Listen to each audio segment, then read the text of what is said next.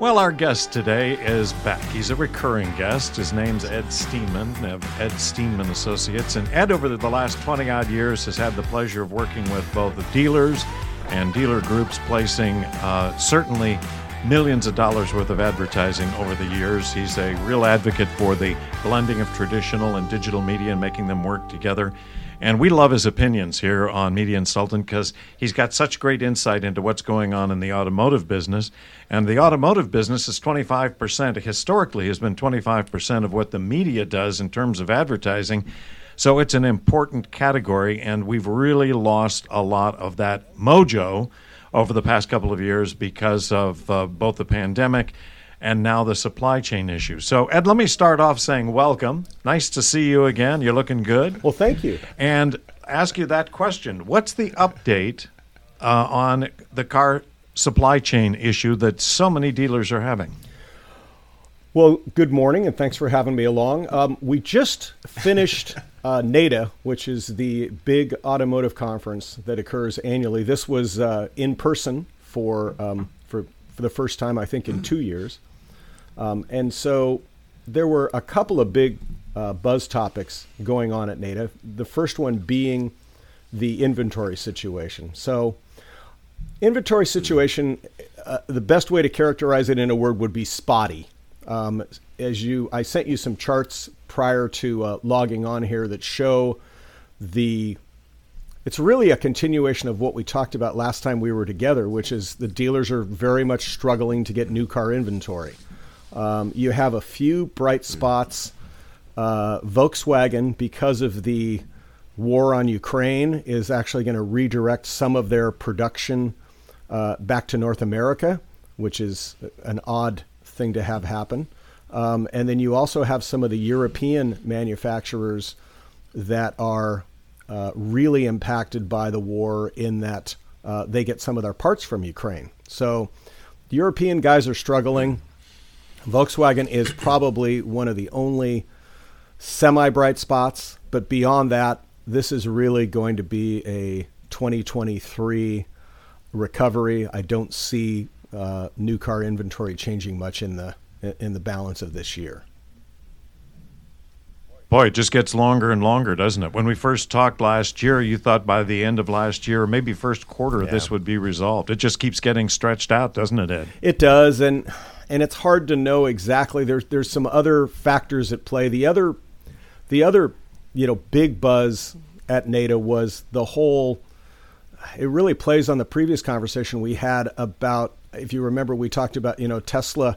Tesla rents a space inside the local mall, and you know the Subaru dealer has to spend a million dollars, multi-million dollars building a you know building a storefront, and Tesla sells more cars than the Subaru store does, right? We you remember we had that conversation about six months ago when mm-hmm. we first chatted. So the next chapter in that book is that manufacturers are splitting. Ford, for example, has now split. You have Ford ICE, which is Ford internal combustion engine, and you have Ford Blue, which is now going to be their EV division. So, what the manufacturers say is, well, we want to be able to devote the resources into making electric vehicles. You know, it's a different business model, um, et cetera. And then, you know, we want to keep our legacy business with our internal combustion, et cetera, et cetera, et cetera. Part of their justification is well, because EV is only a small fraction of the overall sales of a dealership. You know, we're not sure that dealership salespeople are really trained to push this and discuss it and understand it. To which the dealer people basically say, you know, that's a bunch of bunk. Um, what you see happening is the franchise laws being challenged because right now Ford can't come into. I think there's 26 states now that Tesla got a waiver on, or somehow um, didn't have to put a physical point in. So what you have is Ford basically saying we're going to go to the direct consumer business selling our EVs. And by the way, by 2035, every car is going to be an EV. So you're going, what does that mean? exactly. So, uh, so what I, what I, what I hear you saying is is that um, there's dealer frustration because they're stuck with the franchise laws that Tesla's not, and that secondly, the buyers for these EVs probably aren't really thrilled about going into the the traditional, uh, you know, internal combustion dealership, if you will. They want to see it at the mall. They want to see it, uh, you know, at the know, at, at, Bellevue Square or at Westfield Century City, just like they see the Teslas. Are we going to see Volvos and Fords and other uh, EVs uh, in mall locations uh, sooner rather than later to compete with with Tesla? So I'm kind of saying the opposite of what you just said. So let me clarify the the okay. dealer groups or the local dealers very much want to have the opportunity to sell the EVs. And you have some pretty intense lobbying going on. If you're the local Ford dealer, um, I doubt you're very excited. For example, if you want to buy the Ford F 150 Lightning, which is their EV, so you call up your local Ford dealer and yeah. say, Hi, I'd like to get in line for that. And they say, We direct you back to a national website where you put your name in, and when the car shows up, um, some dealer or another will be calling you to uh, to to conduct that transaction. So the dealers very much want to have the ah, opportunity. Okay. They don't want to they don't want to lose an opportunity to sell a vehicle. The manufacturers are looking at it and saying, "Wow, the Tesla model really worked." Where I can have people walk in, I can order a car, I can configure it, I can custom build it to order, and I can deliver it to them in three months, six months, whatever the period of time is. So the manufacturers love that model. The dealers are actually lobbying pretty hard to not have that happen. So okay. you have these franchise laws that are, um, you know, that are state by state, and Tesla applied for a lot of waivers on them. But actually, you know, Ford can't direct sell. Mm-hmm. I think Washington State is just in the process of changing the laws, but depending on where you are, Ford can't come in and open a Ford dealership next to their franchised Ford dealership lot. So by splitting into two divisions, now they potentially the Ford EV store could open next door to you, right? So this is a this is a this yeah. is a big big deal um, with how this is all going to work. Ford is the first one that's kind of stepped out um, and you know and talked about this, but it, it really falls out of what you and I spoke about before, which is, you know, how are you going to be competitive with Tesla? How are you going to be competitive with EVs? And how are you going to get those sold? And the factories are going, you know, things have been pretty sweet for the last year. Let me see if I understand this right. Um, you walk into a dealership, you order a car, um, we find that car for you, we sell it to you at full price. Every car we make is sold before we make it, and uh, we're making lots of profit. So I like this mm-hmm. model. Am I in a, am I in a hurry to get back to having 300 cars sitting on a lot, flooring them, offering you know slashing, offering incentives, doing all this doing all this razzmatazz to sell vehicles? Mm, things are pretty good the way they are. Mm. So that's part of why I don't see this, but it, you know, changing uh, tomorrow. Okay. It brings up a, a, a, really interesting question. A couple of weeks ago, Keith and I uh, spoke about Kelley Blue Book going into a, a joint venture with iHeart in, in, essentially an automotive call center. And we've gotten some a- additional information on it since then. Keith, uh, you had a better question than I did for Ed on how this whole process is going to work. So it's up to you to ask a good question right now, buddy. well, you know, part of the uh, issue we talked about with Ed before was the used car situation and how you know there was a shortage of used cars, and they dealers were really were trying to find used car inventory, and and, uh, and, and and uh, trade in values were going through the roof, and and he was even advising me to to come off my lease, buy my car off my lease, and then sell it to the dealer for twenty grand more or something. So. Did you take Kelley my Blue advice? Came out with this program called their I'm, I'm trying to. It's up in September, and, and my dealer my, and my dealer's resisting. Oh, oh, oh what a shock! yeah. So, uh, so Kelley Blue Book announced this instant cash offer where they were going to help uh, p- people going to their website looking for used cars. They could buy them off of a Kelley Blue Book, um, and um, uh, and, and it, would, it would close the loop right. for a lot of dealers who participate in that program with Kelley Blue Book in terms of you know getting new, getting more used car mm-hmm. inventory for them. And they were partnering with iHeart, And that was the shocking part because Kelley Blue Book obviously is the Bible when it comes to your value of your Right. used car. And um, and so they did this pro. They're doing this program with uh, with uh, with iHeart, where they're they're using iHeart's quote unquote automotive call center in Nashville mm-hmm. to respond to an online desire. You know, like yeah, I want to buy, I want to sell you my mm-hmm. car. So they they jump in, and within two minutes, mm-hmm. somebody in Nashville calls you and says, "Hey, let's let's do that deal, right, Ed? Let's let's make this let's make this happen. How can I help you get there, get to the dealership, get the appointment? We're going to get this deal closed." So, uh, you know, Jackson and I were talking about where the hell did a 200 person call center in Nashville for iHeart pop up? You know, and it was like, who are these guys? Are they really doing this?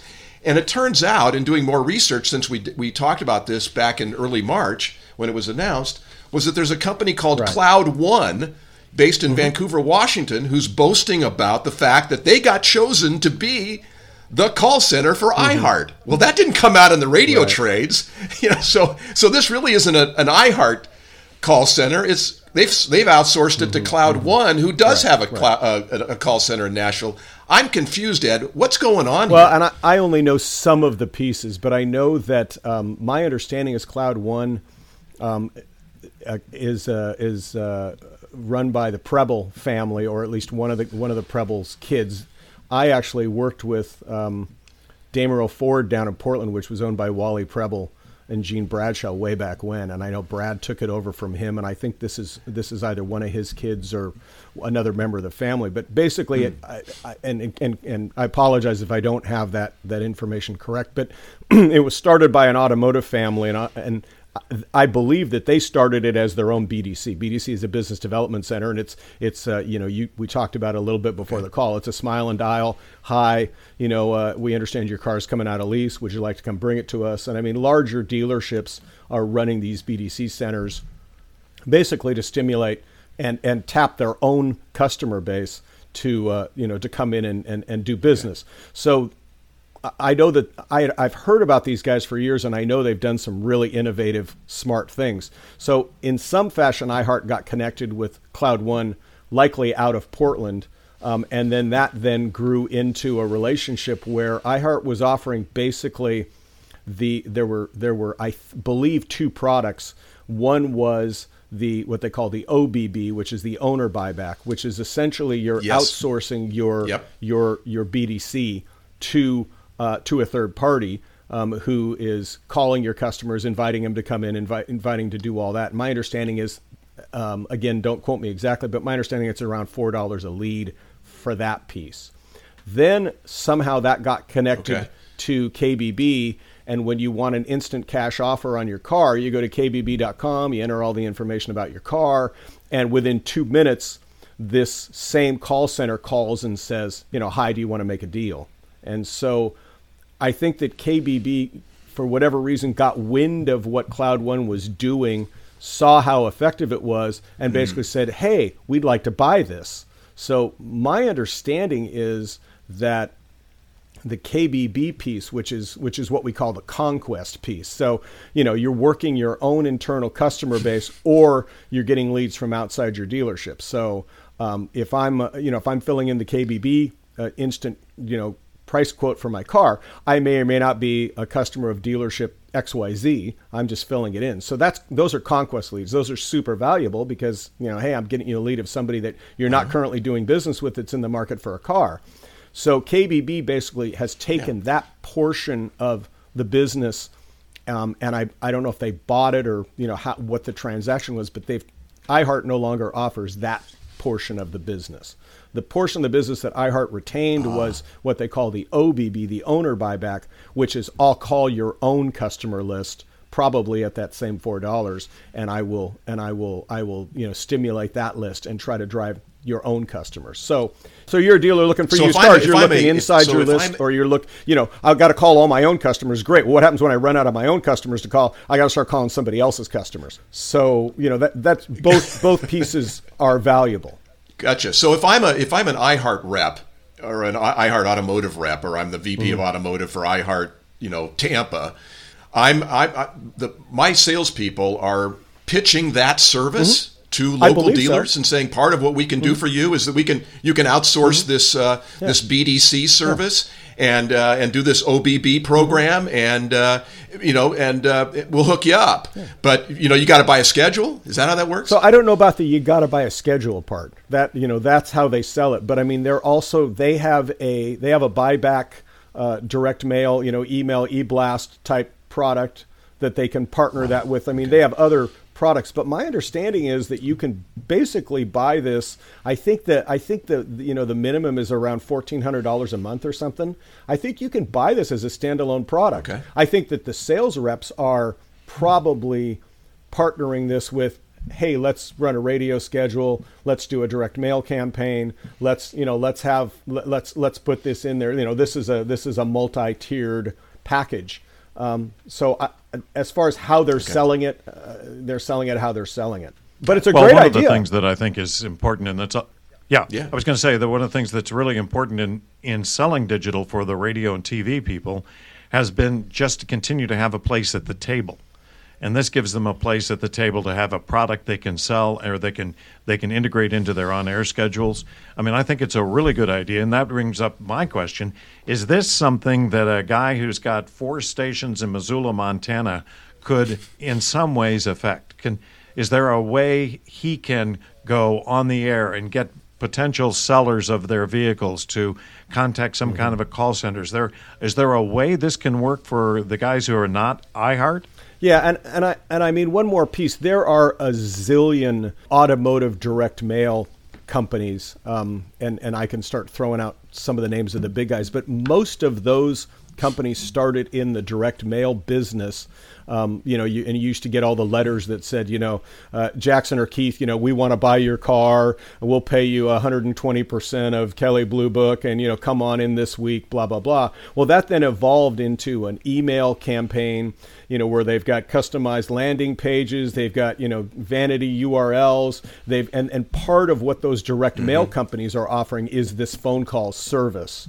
So this is not something that this is something that I'm doing as a media company to compete with the dozens of direct mail providers that are already out there offering a similar service. So it kind of made sense that they got into that business if they were going to try to compete with it because at the end of the day, you can send out all the emails you want, but if nobody's calling, following up, trying to make it happen, I mean that's the icing on the cake. That's what's going to really drive the piece. So I mean Jackson to your question, hmm. I'm sure that there are call centers that maybe are not associated with, um, you know, with iHeart. Um, you know, I'd have to do a little research to figure out, but you know, there, like I said, there's a zillion direct mail companies that you that offer similar services. I, I- I mean, I guess theoretically you could call iHeart and hire them. I mean, uh, if it's fourteen hundred bucks a month, and Well, and particularly fourteen hundred bucks a were- month and drives the calls. I Or- mean, they're not in your market. Yeah. I guess. Yeah, particularly if it was not an iHeart market. I think, you know, the, the thing that I'm also curious about is we've talked about this in terms of radio. Are you seeing anything comparable to this on the television side? Not really. Not that I've seen. I mean, there's a lot of digital offerings. Um, Sinclair has a Drive Auto program that has some of the similar components in terms of, you know, e-blasts and and and and you know that kind of marketing. I'm not specifically aware um, of a call center component. I'm not saying it's not there. I've just I'm I'm not. It hasn't been pitched to me. Let's put it that way. Okay. All right. Well, then that's probably not there.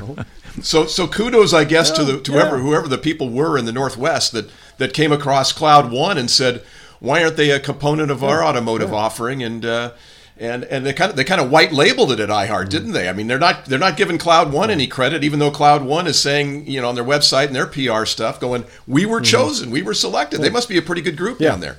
Yeah, from from what Robert Dove said, who used to run the Northwest for iHeart, he said uh, it's kind of been under the radar, but it has worked really, really well for the for the iHeart stations. So, um, Ed, we've um, we've dragged you out of here for the last uh, twenty minutes. I have just a couple of other questions, and Keith's probably got a couple other questions too.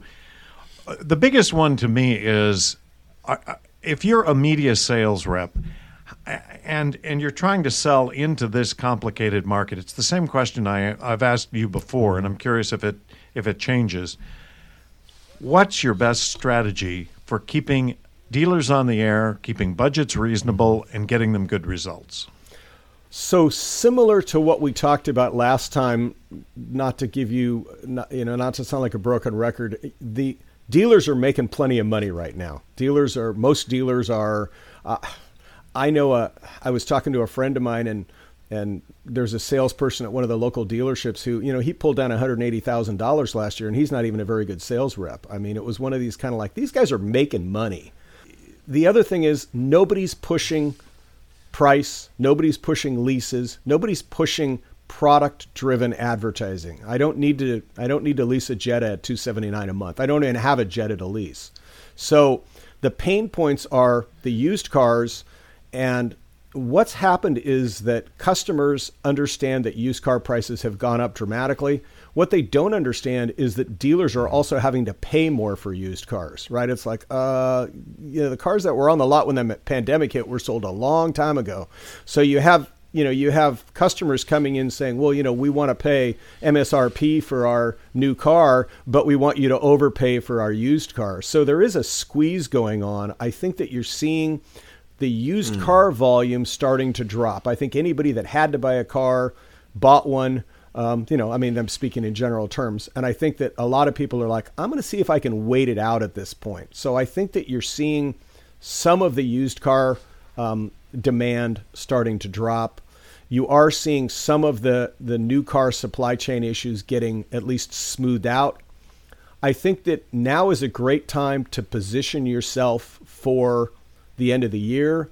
You know, the one thing with auto dealers is they don't respond to phone calls, they don't respond to emails. They respond to people walking into their dealerships and saying hi to them. So if I was a media sales rep, I would be making my rounds to the local dealerships, whether it's uh, giving them a Starbucks card or cookies or saying hi come in with an idea. They're still very community based. If it's the dog walk, if it's the if it's the Easter egg hunt, I mean, come mm-hmm. in with community ideas. They don't have to. They have money. They know they still need to be visible in the community, and they don't have to follow the co-op compliance rules. So, what opportunity does that create for you? And I think the best thing you can do right now is go in, have face-to-face conversations with them, ask them how they're doing ask them where their pain points are, and then continue to be there in front of them and be their friend because the spend will come back. It will level out. Right now, a lot of them are like, well, we're not we're selling every car we have. We're not super motivated to jump on. You have other dealers that are like, we know we need to keep branding. We know we need to stay visible in our community. We know we need to be out there. So mm-hmm. I don't know if that's exactly the answer you were looking for, but I, I mean, I think that's kind of where the market's at. I think it's, it's a it's a great answer, and and it raises one other quick question. Maybe you can clarify for our audience. Co-op compliance. They don't have to comply with co-op compliance because there's so little of the funding available. Correct. Or what's the reason? The funding that? is coming back. I guess I should I should backtrack a little bit. The funding is coming back. It really there was a super lull really towards the end of last year as inventory is picking back. I mean, any advertising that you spend has to be co-op compliant, but because you're not necessarily going to be offering you know a, a, a you know a Ford uh, you know or or a, or a whatever a, you know a, a Mazda 3 at 179 a month. I mean, the minute that you offer a product at a price, you trip all of these disclaimers, all of these things, you know, the, the which radio never mm-hmm. wins on because it's got to be, you know, that's why the guy talks really fast for, you know, 15 seconds of the 30 second spot, you know, to tell you that, you know, the MSRP and the cap cost and the term and the and the APR and the, you know, and the and the residual and you're like you're doing all this stuff. And radio can never win cuz TV just sticks it all in a crawl at the bottom. Well, right now now as a dealer, you're not going to be offering a car at at a 279 a month lease. You're not even going to be saying the price of a car.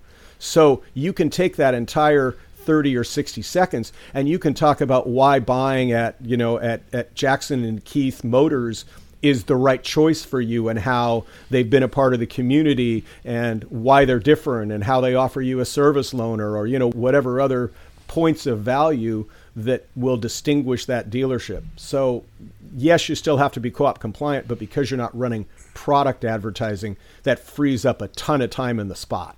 Great, great, great answer. Keith, any final questions for Ed for this time around? Yeah, one, yeah. One final question is, as as Ed was talking about, you know, pain points and you know, talking about your community involvement and you know why to buy at the dealership and so forth. I kept thinking of those knuckleheaded sales managers, not that I worked for, but or was one, but those other ones would say, "Well, go out there and get some of that parts and service money. You know, go go get mm-hmm. that parts and service stuff. You know, the back mm-hmm. end." And you've heard it a thousand times too, Ed. Is that is do we do we put that advice away forever, or is that still uh, an opportunity? I think that's. I mean, I think that's always an opportunity. Um, some of the co-op manufacturers have allowed there to be more parts and service business uh, to be accrued there. Yeah, I mean, I think I think that's a, I think it's an opportunity when you can go in and do an ad and you don't have to follow strictly the new car guidelines of where you can only talk about new and you can only talk about mm-hmm. certified pre-owned, but you can talk about new, you can talk about used, you can talk about service, you can talk about you know whatever you want to talk about because a lot of that's not going to be funded by co-op dollars anyway. Then yeah, you have an opportunity to, gotcha. to. I don't know the specifics on whether there's additional parts and service money available. I mean that money's always there and I guess you're always trying to grab it somehow.